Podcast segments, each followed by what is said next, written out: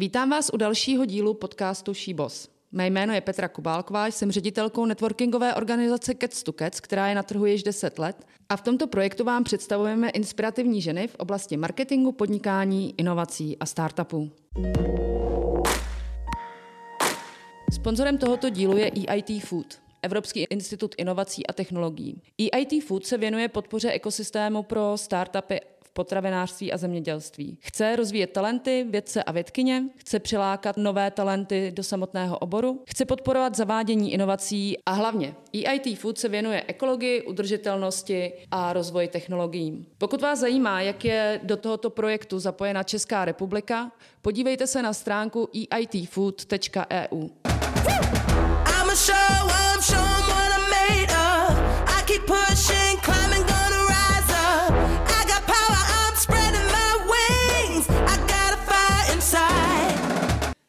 Dnešní rozhovor je s Lenkou Benerovou, zahradnicí, která pořádá kurzy zaměřené na pěstování bylin, zeleniny a stromů, a to všechno udržitelně a ve městech.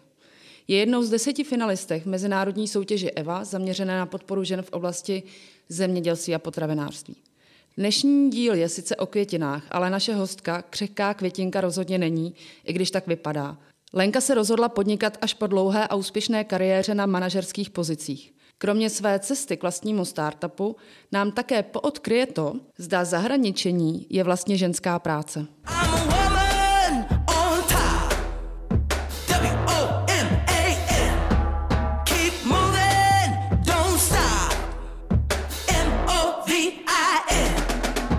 Dneska v podcastu Šíbos vítáme Lenku Benerovou. Je to jedna z našich startupistek v programu Eva. Lenko, vítej. Ahoj. A já mám na tebe spoustu dotazů, tak doufám, že si dnešní podcast spolu užijeme. Lenko, já o tobě vím, že jsi začínala svoji kariéru, úplně nevím tu nejstarší, ale před deseti lety, než si založila svoji firmu, s kterou vlastně teď si se přihlásila do programu, tak si pracovala v oblasti lidských práv a byla si velmi úspěšnou zakladatelkou, ředitelkou neziskové organizace v této oblasti. Co tě motivovalo nebo proč jsi se rozhodla, že přejdeš úplně do jiného oboru, do oboru zemědělství a pěstitelství a podobně?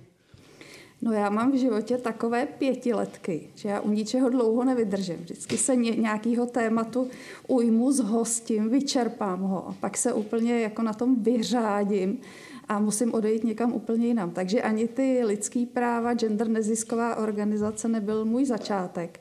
Předtím jsem měla své eh, chemické období a období britské rady a pak jsem teda měla mateřské období, pak jsem měla období genderové a vlastně z té neziskové organizace jsem šla ještě do státní zprávy a tam mě teda jako úplně nějak vyčerpala.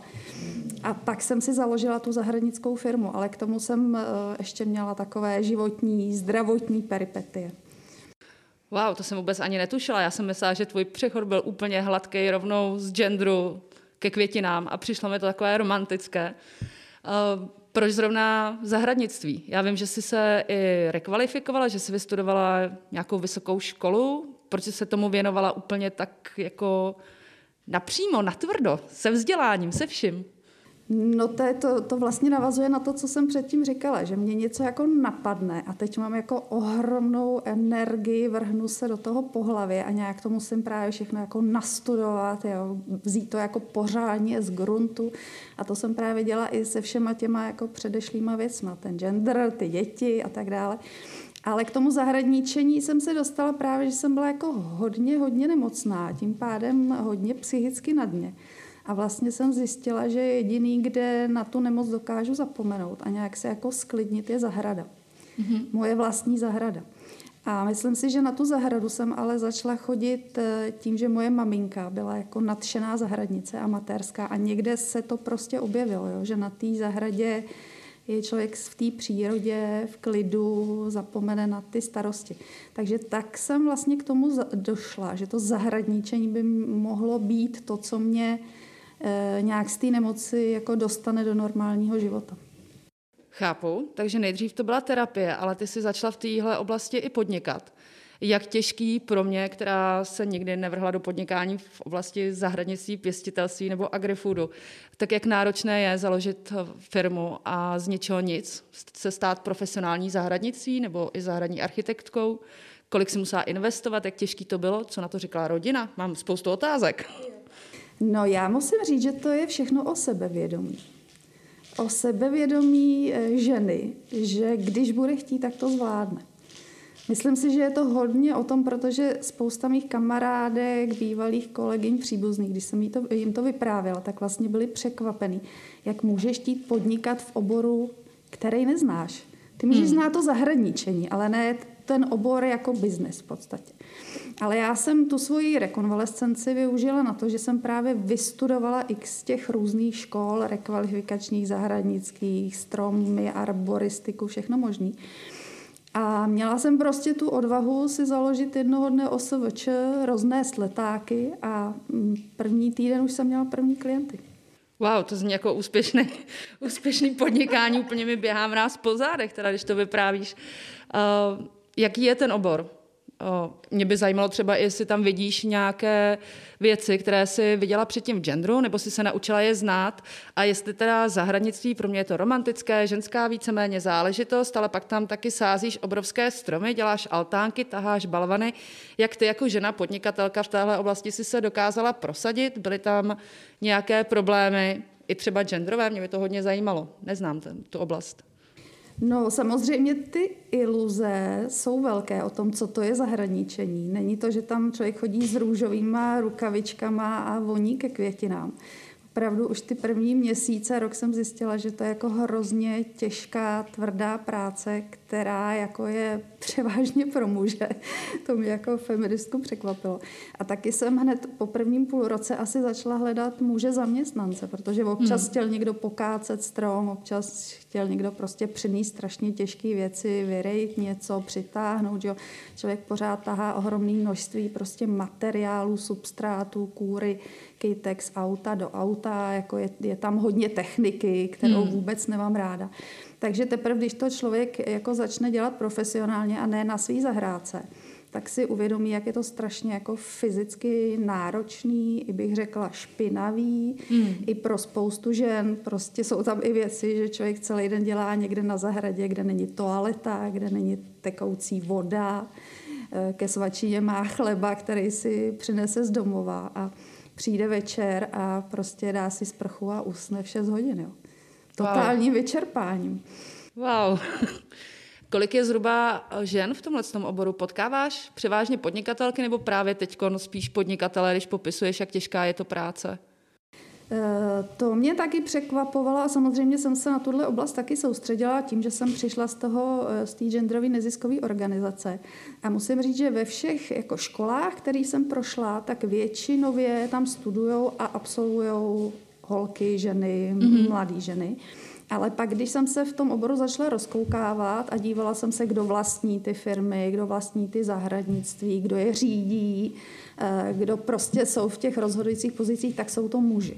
Mm-hmm, Takže to je, je, to, je to, bych řekla, další eh, segment v tom biznesu, kde eh, ženy jsou ty, které se o to víc zajímají, ty, které to vystudují většině, ty, které to dělají, ale neřídí to, nemají to pod kontrolou a spíš jsou tam ty zaměstnankyně. Hmm. A to mě jako i trápilo, protože jsem si říkala, tak tady zas ty holky prostě plejou, mají ohrnutý ty záda, mají ty ruce v té hlíně, jsou zmrzlí nebo spálený nebo něco a ti majitelé, ředitelé, jednatelé jsou muži. To tak jako v tom oboru taky je, ale bych řekla skoro jako všude. Ještě to k tomu genderovému tématu jsem chtěla dodat, že taky mě hrozně překvapilo, že ať jsme dělali jakýkoliv projekt na zahradě, kde obvykle to vypadalo, že jsem tam byla já a dva nebo tři muži, kluci, mý zaměstnanci, tak vždycky, když šli okolo nějaký lidi a potřebovali taky zahraniční služby, tak se nikdy neobrátili na mě, protože hmm. nikdy nenapadlo, že ta firma je moje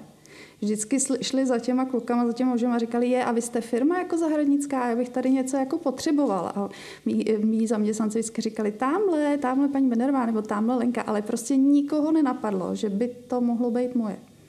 Wow, já jsem si myslela, že to tak bude, ale děsíme, že to tak je. Uh, byl to ten důvod, proč se přihlásila do programu EVA? Určitě to byl jeden z důvodů protože uh, podle statistik a čísel, který uh, vlastně v EIT Foodu jsou, tak jim se prokazuje, že vlastně mají celkem hodně startupů na té evropské úrovni, ale úplně minimum startupů vedený ženama a proto vytvořili speciálně program EVA, aby dostali nějakým způsobem ženy víc do téhle oblasti, ale v té role řídící a startupový, jako opravdu do toho managementu a rozhodovací pozice, ne, ne jako ty členky týmu. Teď procházíš programem už čtyři měsíce. Myslíš si, že takovýto speciální přístup, kdy dostáváš nějaké masterclassy, kdy máš mentorku, kdy se musíš dodržet nějaká pravidla a připravuješ se na finále. Myslíš si, že to má vliv na ten startup a na ten projekt, který jsi si vymyslela, anebo je to ztráta času a radši by si byla na zahradě? Já doufám, že ne. Moje firma není úplně nová, já vlastně budu mít v rámci své firmy jenom nový produkt. Mm-hmm. Ale myslím si, že i tak je to super, protože přestože moje firma, nebo v tom oboru jsem skoro 10 let, tak jsem si vlastně nikdy jako nezaplatila profesionální fotografku nebo profesionální mentorku nebo finančního poradce jakože jsem měla pocit, že si to nějak tak na koleně jako sama budu dělat eh, po večerech zadarmo. A samozřejmě v tom je jako obrovský přínos, protože člověk má na, ten, na to svoje podnikání, jako se na to dívá pořád s těma svýma očima a nedokáže od toho odstoupit, odhlídnout.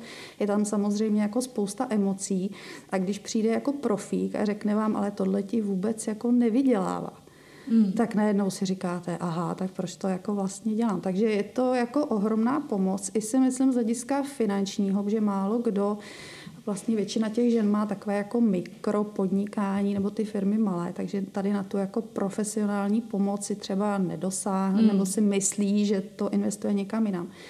A druhý, co mě jako na tom uh, nadchlo, jako jsou ty, ty ženský s těma úžasnýma nápadama. Já jako úplně zírám, co všechno zvládají vlastně ještě s dětma a jak jako do toho jdou po hlavě a je to strašně inspirující. To mě přivádí, děkuji moc, já jsem ráda.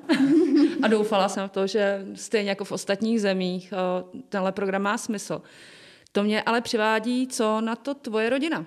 Už několikrát si změnila vlastně svoji kariéru, teď pak se začala podnikat, což eh, nějakou dobu, než i když si klienta měla, jak si říkala, po roznesení letáků prvního velmi brzy, tak přece jenom musela se mít souhlas, což vidíme u ostatních jako souznění s manželem, s partnerem, že teda můžeš podnikat, nebo ty si opravdu do toho šla tak, jako je to tvoje kariéra, tvůj život a třeba ten finanční risk začátku nového podnikání, nebýt zaměstnaná, si věděla, že ustojíš. To asi jo, asi z té finanční stránky prostě to máme doma tak, že, se, že to nemuselo být tak, že bych první rok, dva, tři roky jako musela vydělávat nebo platit hypotéku. Jo. V tom hmm. jsem jako by měla velmi velkorysý zázemí, ale pravda je, že jsem si asi sama sobě potvrdila, tak jak podnikají ženy, že já jsem prostě, když jsem začala podnikat, tak jsem si fakt koupila rýč, hrábě, zahradní nůžky a vzala jsem starý doma auto jsme měli kombíka starého. A teprve, když jsem si vydělala, tak jsem si koupila lepší auto, pak jsem si koupila za půl roku sekačku, za další půl roku vertikutátor, že já jsem prostě byla hrozně bezriskové podnikání. Já jsem hmm. si prostě nebrala žádný hypotéky, půjčky a investovala jsem do firmy až to, co jsem vydělala. Hmm. A ku podivu to nějak jako fungovalo. Samozřejmě by asi takhle nešlo založit nějakou obr firmu, jo? ale prostě jsem se rozvíjela tu firmu podle toho, kolik jsem vydělávala, tak jako naprosto bezrizikově. A co se týče podpory doma, tak já, já mám jako úžasného partnera nebo přítele nebo otce svých dětí, nebo jak tomu říkám, že nejsme manželé. Jsme sice spolu skoro 30 let, ale nejsme manželé. Takže říkám, že to je klíč ke spokojenému vztahu, hlavně se neženit a nevdávat. Ale on s tím teda ku podivu problém neměl, ale moje děti ty z toho byly jako úplně když jsem řekla, že budu zahradnice, tak oni jako byli oba dva pubertáci a normálně z toho úplně šíleli a furt mi říkali, takže ty jdeš eh, z pozice poradkyně místo předsedkyně Senátu dělat zahranici a co budeš mít jako na vizitce? Jo, takže jsem, pak to byl pro mě takový výchovný úkol, jim říct, že nezáleží, co máš na vizitce, hmm. ale co děláš a jak to děláš a tedy. Ale bylo to legrační, že asi když jsem právě byla měsíc v tom biznisu, jsem přišla domů a řekla jsem, mám úžasný kontakt. Pan inženýr, nebudu ho jmenovat, ředitel kompostárny. to je pravda, to je pro mě klíčový kontakt a to opravdu jako nevěřili, že jsem se takhle zbláznila. Wow, to zní úplně, já tě znám, takže vím, že prostě je to pravda. Uh, poslední moje otázka. Tvůj nový projekt, nový startup. Uh, můžeš vyhrát až 10 tisíc. Co by si si za to koupila? Ono těch otázek bude víc. Co by si si za to koupila? Za 10 tisíc.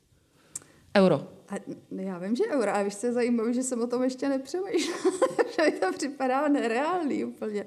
Ale Nebo jako, že, že tam těch uh, uh, zajímavých nápadů je hrozně moc. Takže tohle jako vymyšlený fakt nemám. To je jako Ale porota se tě na to bude ptát, to pozor pravda, na to. To je pravda, to je jedna otázka ano. dokonce, že jo.